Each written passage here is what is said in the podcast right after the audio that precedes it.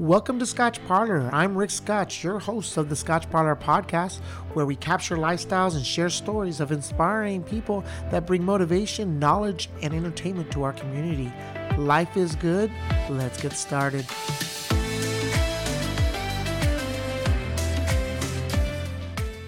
Welcome to Scotch Parlor. I'm your host, Rick Scotch, on the Scotch Parlor podcast. Today, we're introducing a new topic based podcast format where we're not only just speaking with inspiring people and hearing their stories, but we're also getting their thoughts and insights from our Scotch Parlor guests on that particular topic. Starting this format, we have two lifelong entrepreneurs and business partners with us today Jeffrey Feldberg and Steve Wells. I want to thank you, gentlemen, for your time, your story, and your knowledge. They're here to share the entrepreneurial journeys and cover the first Scotch Parlor podcast topic, which will be five successful traits of entrepreneurs. And I just want to do a give you guys everybody a quick background on these two gentlemen before I let them give their their introductions. They both have two decades of entrepreneurial experience. They founded and built and sold an e-learning company. So at that, I'll just go ahead and let you guys introduce yourself and and we'll go from there. Well, hey, Rick, this is Jeffrey, and an absolute pleasure to be here. And thank you for having us on the show. Thank you. Thank you. And uh, this is uh, Steve Wells. And uh, again, likewise, I look forward to uh, talking to you and uh, meeting your new listeners. So, where are you guys originally from? Uh, you know, my myself, I'm from. I'm born and raised in Toronto, Canada. I'm really first generation Canadian, and I've been I've been here, still based here, and uh, loving it.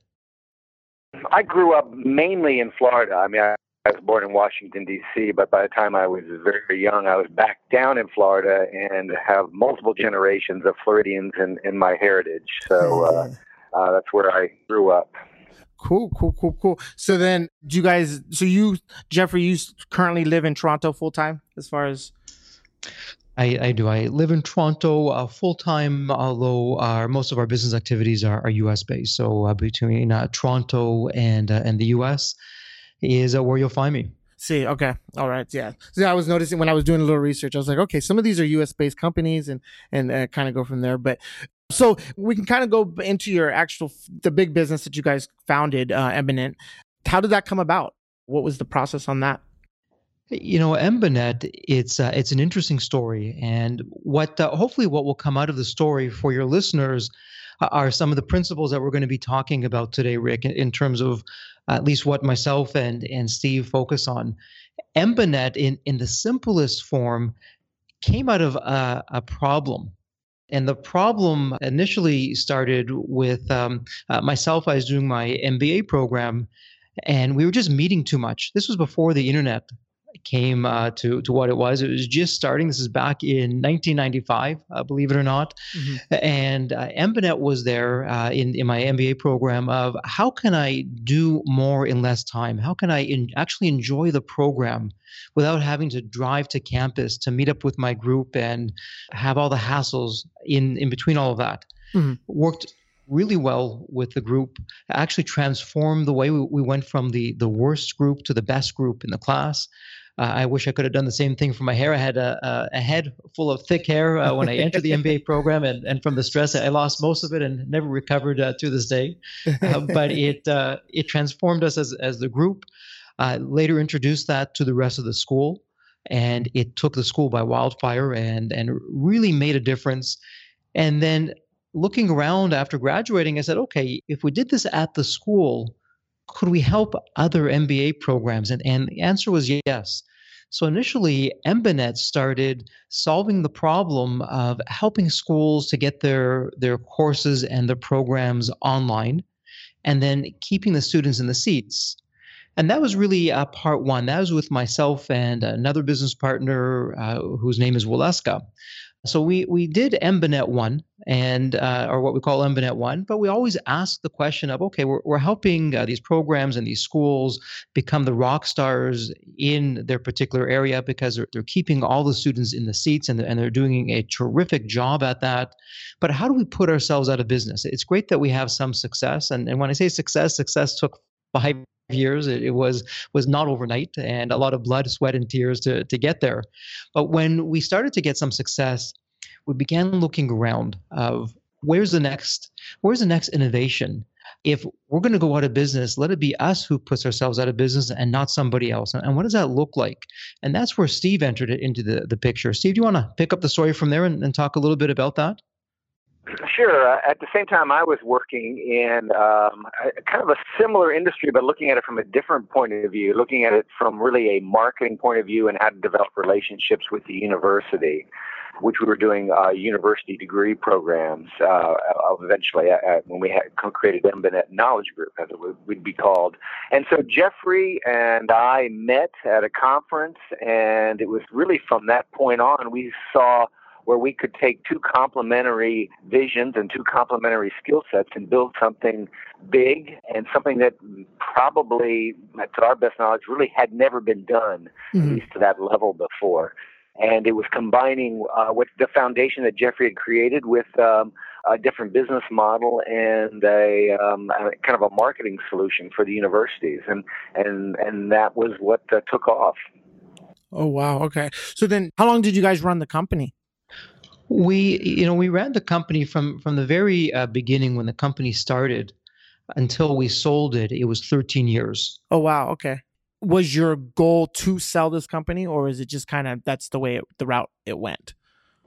It's uh, you know what, Rick. It, it's a terrific question, and it's something that every entrepreneur asks: of should I sell my company, and if I am going to sell, when would the best time to sell actually be?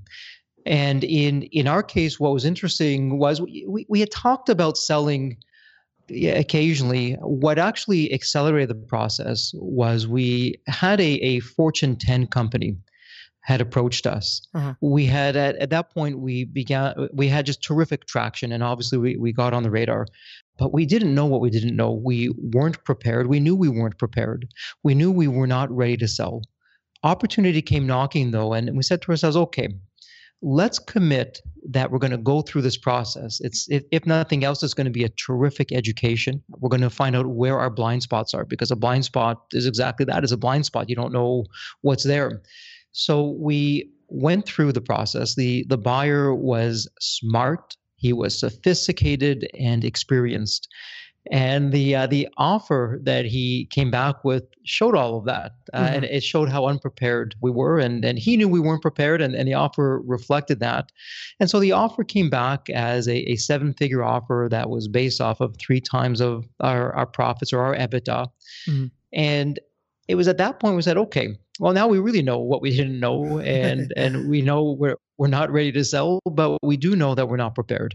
And and not being prepared is is not uh, a good thing. Um, and as as blind as we were to uh, the whole thing of selling a company what we realized which wasn't uh, really clear to us in the beginning the best practices of selling a company when you follow those actually give you the best kind of company you could ever have. So whether you end up selling your company or you don't sell your company. When you go through the exercise of preparing your company to sell, huh. you have the best of, of both worlds. And so it was on the spot that all of us committed to mastering the art of the sale. Because what we realized was entrepreneurs are terrific at starting some things, but we're not great at taking a company over the finish line and and selling it. And the buyers know this. The buyers are waiting for the entrepreneur to to make a mistake. And, and if we're going to be open and honest about it, every mistake that the owner of the company makes, it's money, literally money in the pocket of the buyer. Hmm. And so that's where we dove headfirst into the art of the sale we started looking around. We spoke to everyone and anyone, entrepreneurs that were fabulously successful in selling their company, advisors, investment bankers, entrepreneurs who failed at selling their company and, and what happened. And it was through that process that we, uh, quite uh, frankly, we were shocked with what we saw because the odds are against the entrepreneur. But knowledge is power. And once we had that, we began to create our own playbook, our own formula, if you will, how we were going to sell the company. And Steve, maybe you want to pick up the story of what happened when the next phase came about, when we're actually ready to sell the company. Of you know what happened and and uh, what we were able to do. Well, when we'd gone through the discipline of preparing for sale and and getting our company ready, which quite frankly takes about two years, and it took us about two years to do that. At that point, we were then in a position to put ourselves out in the marketplace in a very strategic way and look for the best type of um, uh, team to bring us to market. And in our case, it were they were investment bankers, they were lawyers, they were accountants that we had to prepare uh, our company. But we also prepared our product just beside the company. I mean, we prepared to create a reoccurring revenue model that gave a lot of uh, runway and, and projection to someone who might want to buy us. We we created um, um a, a, real replicable system that uh, someone who who came into our company could be more assured that they're going to reproduce what we have had built. And so all those things really created uh, a huge value for us. And and really through that process, we don't really address it now. There were things that we didn't prepare for that, that probably did cost us. And I mean, you know, if there were seven or ten things you need to do, we didn't do every one of them, but we did it. We did a majority of them that uh, that that helped and uh, give us a significant significant increase in that original three time EBITDA to around 13 time EBITDA in like I said really about 2 years so the company grew a little bit but it wasn't the growth of the company it was really our preparedness hmm. and our way we positioned and uh, and found the, the correct buyer. And in our case, we had multiple buyers bidding for us. Wow! So in the end, we, we had an auction that was going after us. So um, anyway, we can talk more about that if that's uh, something we want to address on this uh, particular call. Yeah, no, that, I mean that's that's all. I mean that's probably the one of the best experiences though as far as the, being in the auction process that you're wanted so as a, as a company so that's pretty awesome. So then i mean you kind of covered it and when i go into always learning as you go. It, it did sound like through the whole process you were you know as an entrepreneur you're always learning learning learning and in this case just getting your company prepared to have that opportunity to sell. But what would you say what's one learning experience that as an entrepreneur and or even as a business owner now that you could share that's been very very valuable to you? You know entrepreneurs will start a company I, i'm going to say likely because and hopefully because they're passionate to solve a problem that's painful for for many people and it's so painful that people will pay that entrepreneur to take the pain away and and solve the problem. And that's terrific and it's great. What i learned back then and, and what I, I would put out there for your community rick of, of entrepreneurs to take from from our, our time together here it's not enough. Just to start something and to solve a problem is terrific but it's just the beginning and the takeaway should also be how am I going to prepare myself for down the road when I'm successful? Because your story is going to change, life is going to change, the marketplace is going to change. Mm-hmm. Are you going to keep the company forever or are you going to sell it? And for me, I, I have a saying that when you only have one option on the table, that's that's never a choice. Two is a dilemma, and three is when you really have a choice. So when you have three different options to choose from, now you're talking. When you prepare your company to sell, and and Steve was, uh, you know, right on target, saying as a minimum you, you're going to need about two years.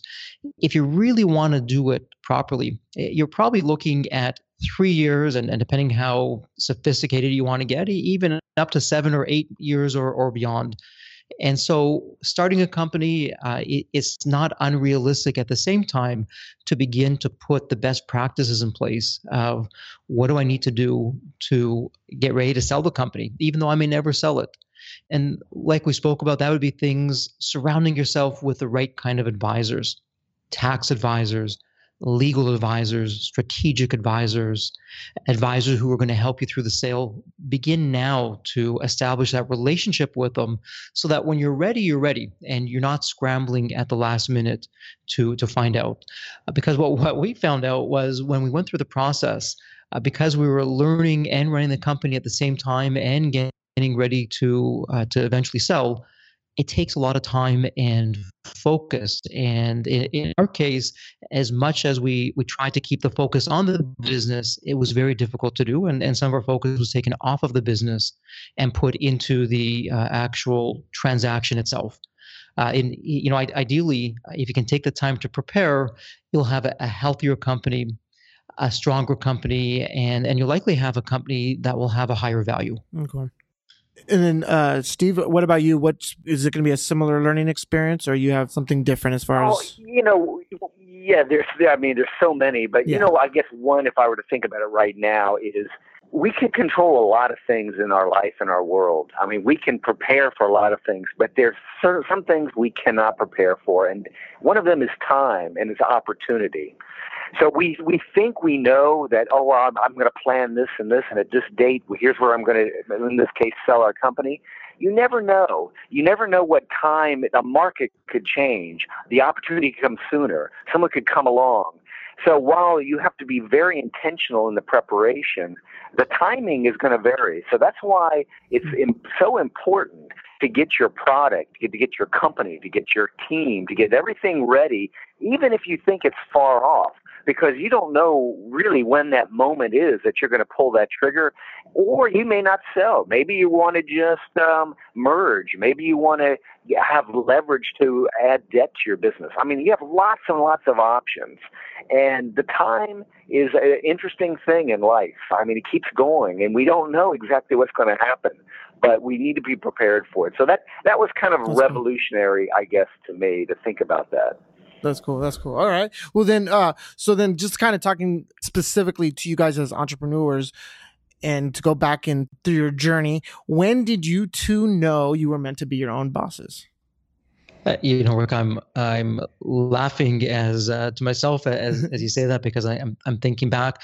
I, I knew early on I would likely be a, an entrepreneur. I, I, come from a family of entrepreneurs. Yeah. Uh, watching my father, watching my uncle, so I was very fortunate to have those role models in my life. What really sealed the deal for me was I uh, had a summer job. I, I was working at a, a cellular phone company at the head office and while I was working there uh, during work hours as well, I'm, I'm embarrassed to say um, I was also running a side business at, at the time. I was selling computer parts, and I I knew then I said, okay, uh, I am just not a nine to five guy or even a corporate guy. That's just not within me. I I, I um, uh, love creating, and I, I felt like a, uh, the proverbial bird in a cage when I, I was working for someone else. And and truth be told, uh, I would have fired myself the first day on the job if, if I were my boss. So I I knew then that hey, uh, Jeffrey, uh, whatever you do, it's likely going to be on your own, starting your own thing, and uh, and, and, getting out there. So I, I knew that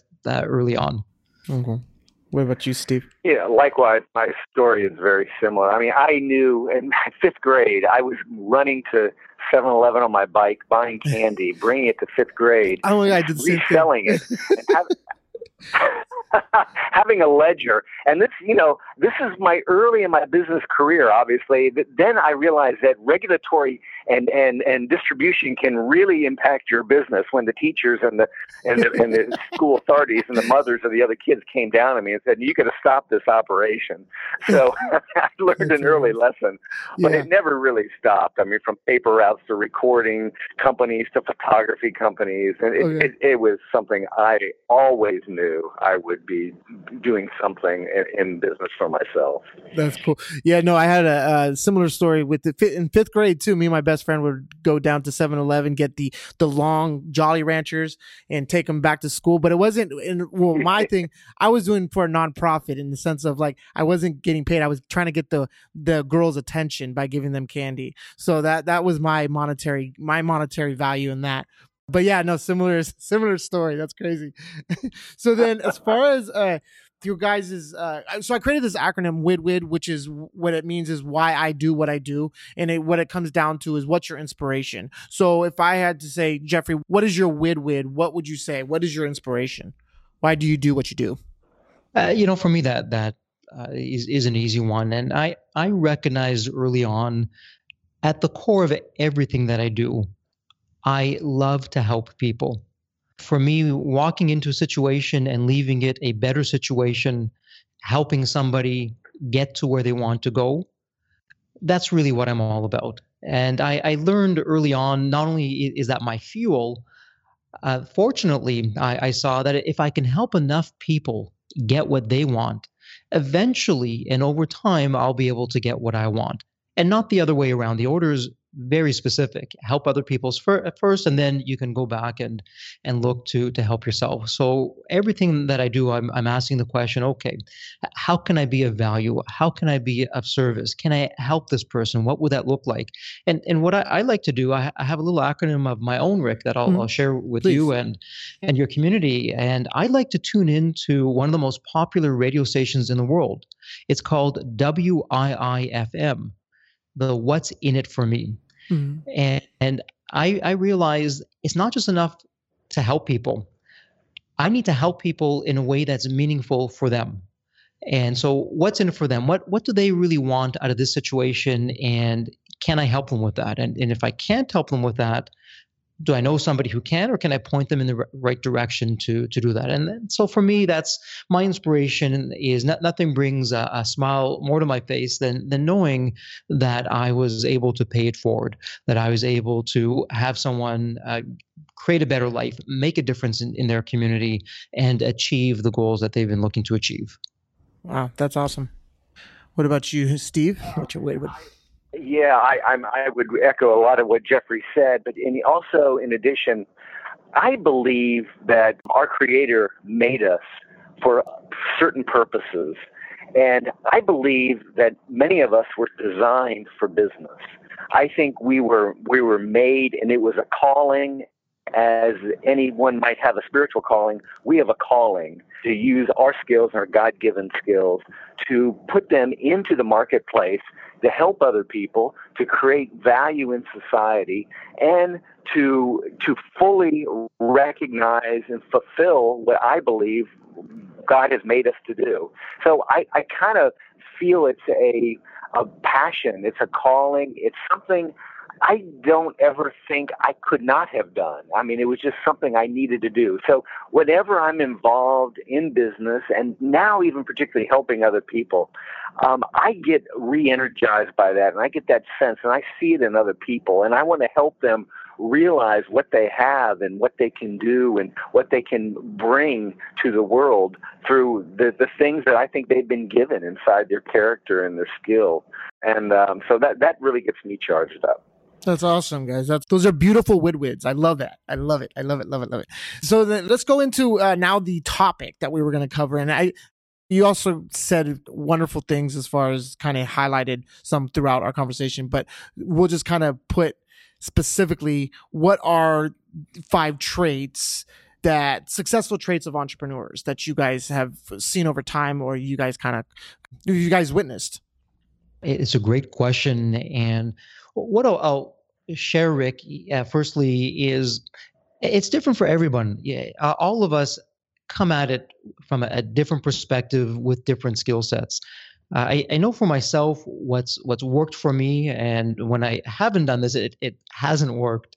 So for myself, it would be grit, uh, grit, just sticking it out, having the determination to see it through is so important.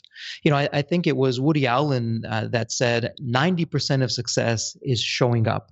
Mm-hmm. And as simple as it sounds, I, I found in my own career that that really is the the, the case uh, day in day out just the consistency of sticking with something and going through it you know when i began embanet it was out of my parents attic and i had hmm. graduated from my mba program looking around, my friends had these big corporate contracts that they were doing. They were buying cars, buying homes, going on vacations. And then here was Jeffrey out of his parents' attic with nothing to, to show for it except for my grit that tomorrow is going to be a better day. Uh, when I didn't have any customers, I was making phone calls. My my voice would become hoarse. I physically would be tired, but I'd say I'm I'm just to keep on keeping on and wake up the next day and go back at it again. And following that, uh, right in there is the passion. If you don't have the passion, uh, I found in my experience, if the passion's not there, it's just not going to happen. And passion is the rocket fuel for success. That's what I found in, in my experience. When I'm passionate about something and I'm passionate about solving a problem that's painful for many people, that's where it's going to begin and that's when it's going to end. take the mm-hmm. passion out and you have a real issue now and it's time to look around and, and figure out how do you get the passion back so grit passion and certainly going the extra mile you know we, we live today unfortunately in a society and, and with social media uh, leading the charge with this it everyone expects uh, i shouldn't say everyone but most people expect instantaneous results and it's all about them Mm-hmm. Uh, I found going the extra mile, and again, WIIFM, going the extra mile for other people. How can you help them? How can I make a difference? No, I don't have to do this, but I am going to do this. Mm-hmm. And and the key that I found is going the extra mile and expecting nothing, absolutely nothing in return. Because I found when I go the extra mile, it's not just a habit, it becomes a life and a lifestyle. And I now do that in, in all areas of my life and it makes a difference. It stands out. And, and the great news is most people don't do it. So you quickly stand out from the crowd because you are going the, the extra mile. And when you look at all those things, grit, passion, going the extra mile, uh, I found uh, just wanting to solve problems, uh, uh just being a, a, trait of being curious. Well, mm. why is it like this? Just because it's always been like this, does it have to be like this? And just because someone says that it can't be done can it be done? And, and that curiosity I found has treated me very well uh, when I became an entrepreneur and, and started uh, started my company. And uh, Rick, just uh, rounding things out on, on the fifth one, uh, is something that I know you aspire to, and that's always be learning. Mm-hmm challenging myself you know whether it's reading a book listening to a podcast going through a blog uh, whatever it is i just feeding my mind all kinds of things and uh, knowing that uh, along the way it's going to help make a difference. And one, one of my favorite things to do is reading biographies mm-hmm. because think about it. When you read a biography uh, particularly uh, about a successful person you're taking 50 60 70 maybe 80 years and you're learning that in a few hours. Yeah. And that person can be alive today or they can no longer be with us. But when you read the biography, it doesn't make a difference. And, and they can be incredibly famous uh, or not, but you have access to them. And through the biography, and you have access to the best practices and their success secrets. And growing up, some of my, my best friends were the entrepreneurs from former years who are no longer with us, but who wrote books or had books written about them that I could learn what worked for them, what didn't work for them, and then apply that to what I was doing. And even though it was in different industries, even from a different era, I found that's when it was particularly powerful and worked very well because it was different. And I approached something in a way that others hadn't thought about before and was able to do tremendous things with that. That's awesome. That's awesome. Yeah, no, that it's so true. Um, especially with the last, what you said about biographies and being able to read it in, a, in 80 years of knowledge in, in a few hours. If, if you read that book in one day, it's so very true. And Steve, was there anything that you wanted to add to that on top of the five? Um, you know, I would maybe uh, embellish or maybe add a couple little highlights that are probably uh, inside, embedded in those five that Jeffrey mentioned. And one is overcoming any fear of failure. Mm-hmm. I know early on, um, and I have to credit my mom, who, after my father died, raised us and was uh, really an entrepreneur herself, really rising through uh, Mary Kay and those types of things. And and she always told us, and uh, and all her children are entrepreneurs, believe it or not she said, you know, what are you afraid of? I mean, who is somebody going to die? And you know, I'm sure there are situations that are more dangerous, but in business, generally, someone's not going to die. I mean, so what are you afraid of trying? I mean, really, what's the big fear, particularly when you're younger and you may not even be supporting a family? And, you know, I found in my life, I failed many more times than I succeeded, but my failures were smaller and my, my successes were much larger. Mm-hmm. And so failure is something almost to be embraced. It's almost like in the, the classic sales books that you read. Listen, you're going to go on 10 people, you're going to get nine rejections, and maybe you get one sale. Mm-hmm. So every rejection, just embrace it and say, good, I got one less rejection to come overcome. And, you know, a lot of people have a hard time with that, not even in just sales, but in life and in business. And I believe you only learn through failure. So you mm-hmm. want to make lots of little failures and correct yourself so that you're ready to see where that when that success comes. And the other point is I don't think I've met an entrepreneur, and I could be wrong, that is not good communicator. Now, this doesn't mean they have to be someone who you're going to want to go pay money to watch them give a speech or, you know, they're going to be some beautiful person in front of a camera. But they have to sell. They're going to have to sell their concept to at least to, to the team around them. Mm-hmm. So the, and part of this, I think, is wrapped up in the first point. If you're afraid, if you don't believe in your concept, and if you're timid, you're not going to be a good communicator. So even through failures, and you, those can't set you back. They just have to move you forward. You're going to have to communicate yourself and your company or your product in some way. And I think those are two very important concepts and keys that I see in myself, but also other entrepreneurs. Awesome, awesome. Those are unbelievable insights and I love the traits that you guys have have talked about and I think there's a lot of knowledge to be heard there and and to be inspired by. So with besides business and being entrepreneurs, there's also the aspect of living life. Life is good and uh you know, we have one life. So with that, we'll kind of have a little bit of more on the fun side of life and travels. Where you guys would you guys have one place that you guys would recommend to visit it, it's a it's a great uh, great question, and uh, as you say that, Rick, I'm just thinking through um, the different places that that I've been. Uh, you know, for for myself, um, when I'm not in Toronto, my my home away from home is Miami. I love the place, uh, particularly with our cold uh, northeast winters. I love uh, love going there. But what what I found when I, have traveled, and you know, when I first started, I, I didn't really travel anywhere, uh, and any travels that, that I did was uh, mainly for business. And, and, it's only been recently that, that I've been fortunate enough to, to begin to experience uh, other parts of, of the world and uh, outside of North America. And what, what I found with the travels, lots of beautiful places that, that I can, you know, rhyme off. But what really stands out for me in, in the travels is uh, just the opportunity of meeting up with, with different people, mm-hmm. seeing what they're all about. Uh, you know, when we talk a little bit about our cigars, and, and Steve and I are, are fortunate to, to, have our own cigar. We've been yes. to Nicaragua, and uh, Nicaragua is a, a, beautiful country with beautiful people. Uh, when when you look at uh, the people in Nicaragua and, and you compare their lifestyle, say to uh, you know here in in North America, from a material perspective, there's no comparison, and and I, I say that without judgment. What I do find, and and it, it never ceases to amaze me, is how happy they are.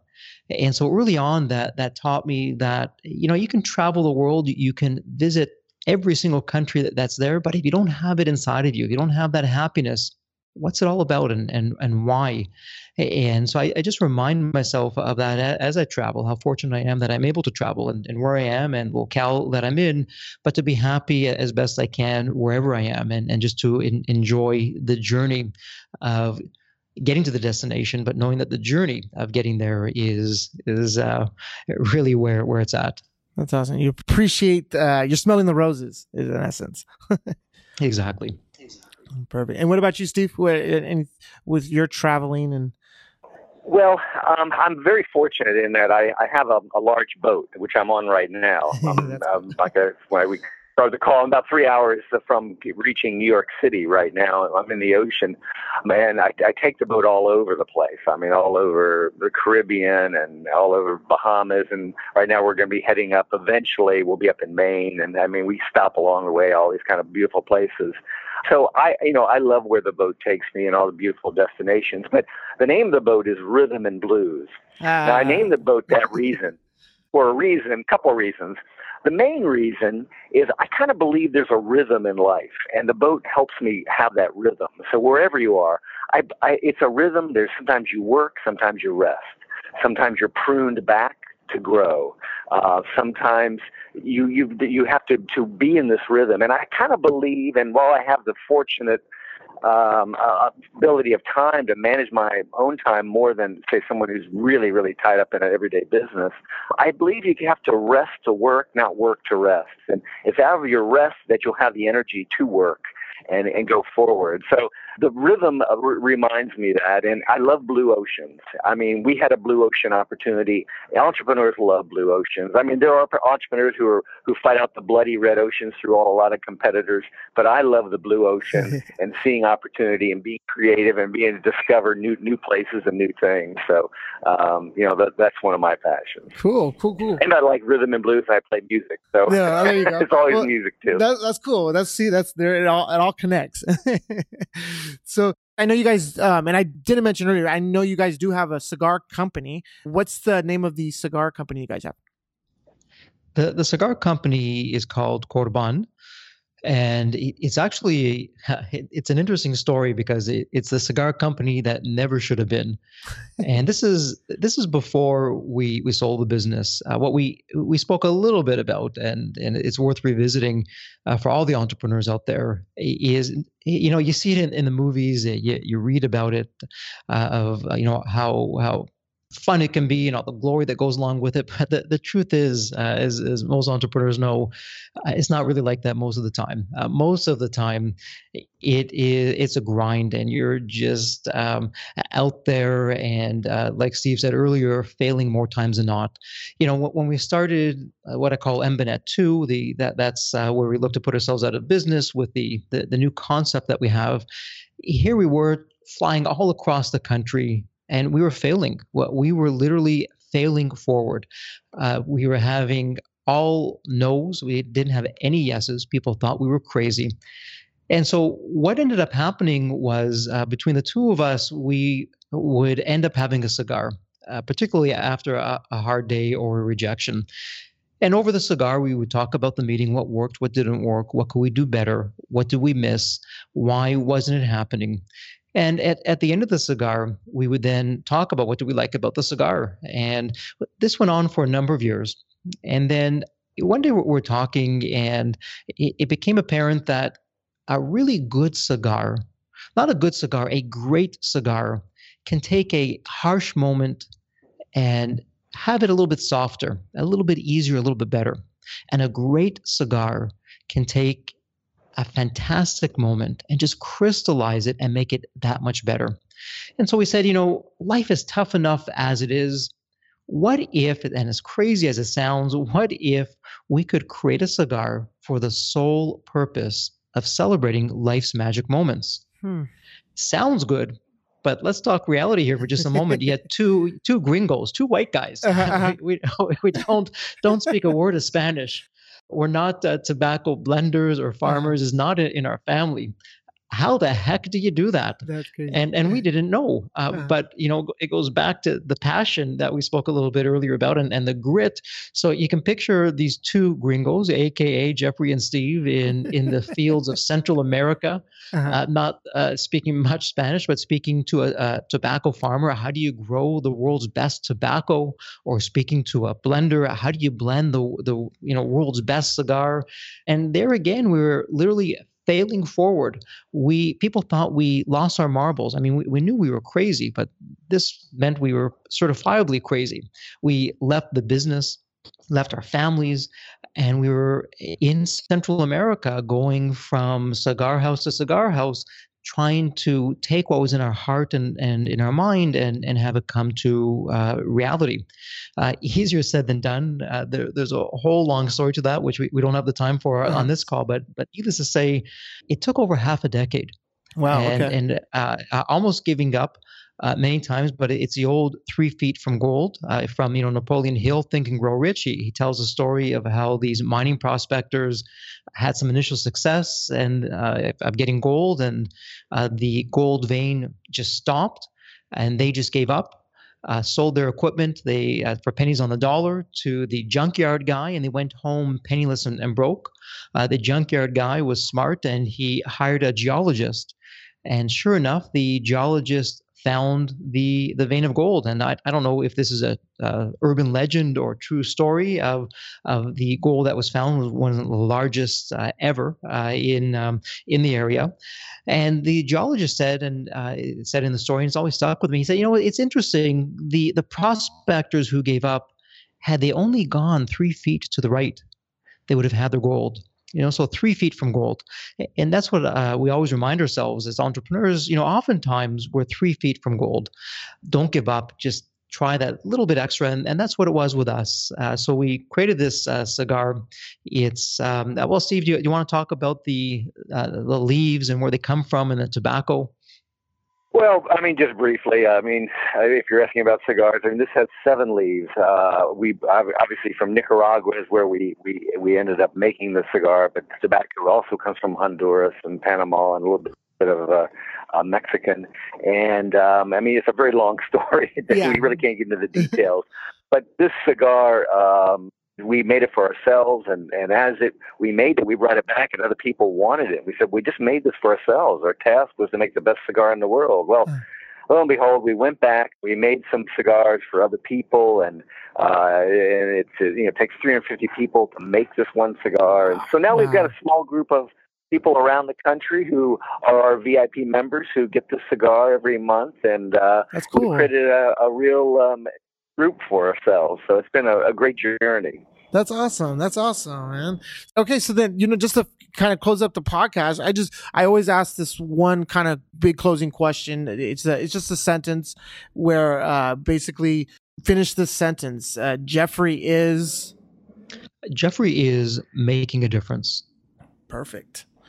And Steve, Steve is Steve is um, helping people find their calling. Perfect. Wow. All right, guys. You guys, you got it. so, in closing, how does someone get hold of you socially, Jeffrey, um, and as well as Steve, if you guys want to give out those, if you guys are on Twitter, Instagram, however you guys, if someone wants to get a hold of you.